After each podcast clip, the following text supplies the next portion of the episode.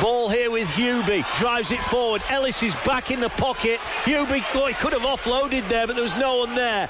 Ellis is waiting for the drop goal. Daryl Clark looks. Does he know where Ellis is? No, he goes to Rangi Chase. Chase for the one pointer. Oh, he's in the post. Oh, post. Something disrupt it. He's play on. And the handover because Wigan make the tackle on their own line. He's given offside. He's given offside at the dropout. Uh, at the, At the uh, drop kick. goal. It hit the upright. We can't see the post here. We can only see the crossbar. And what a reliever that is.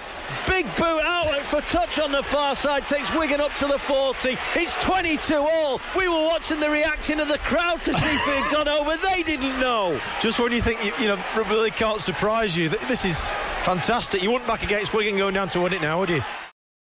McIlorum back to Green. Short pass for O'Loughlin. Fires the pass. Try!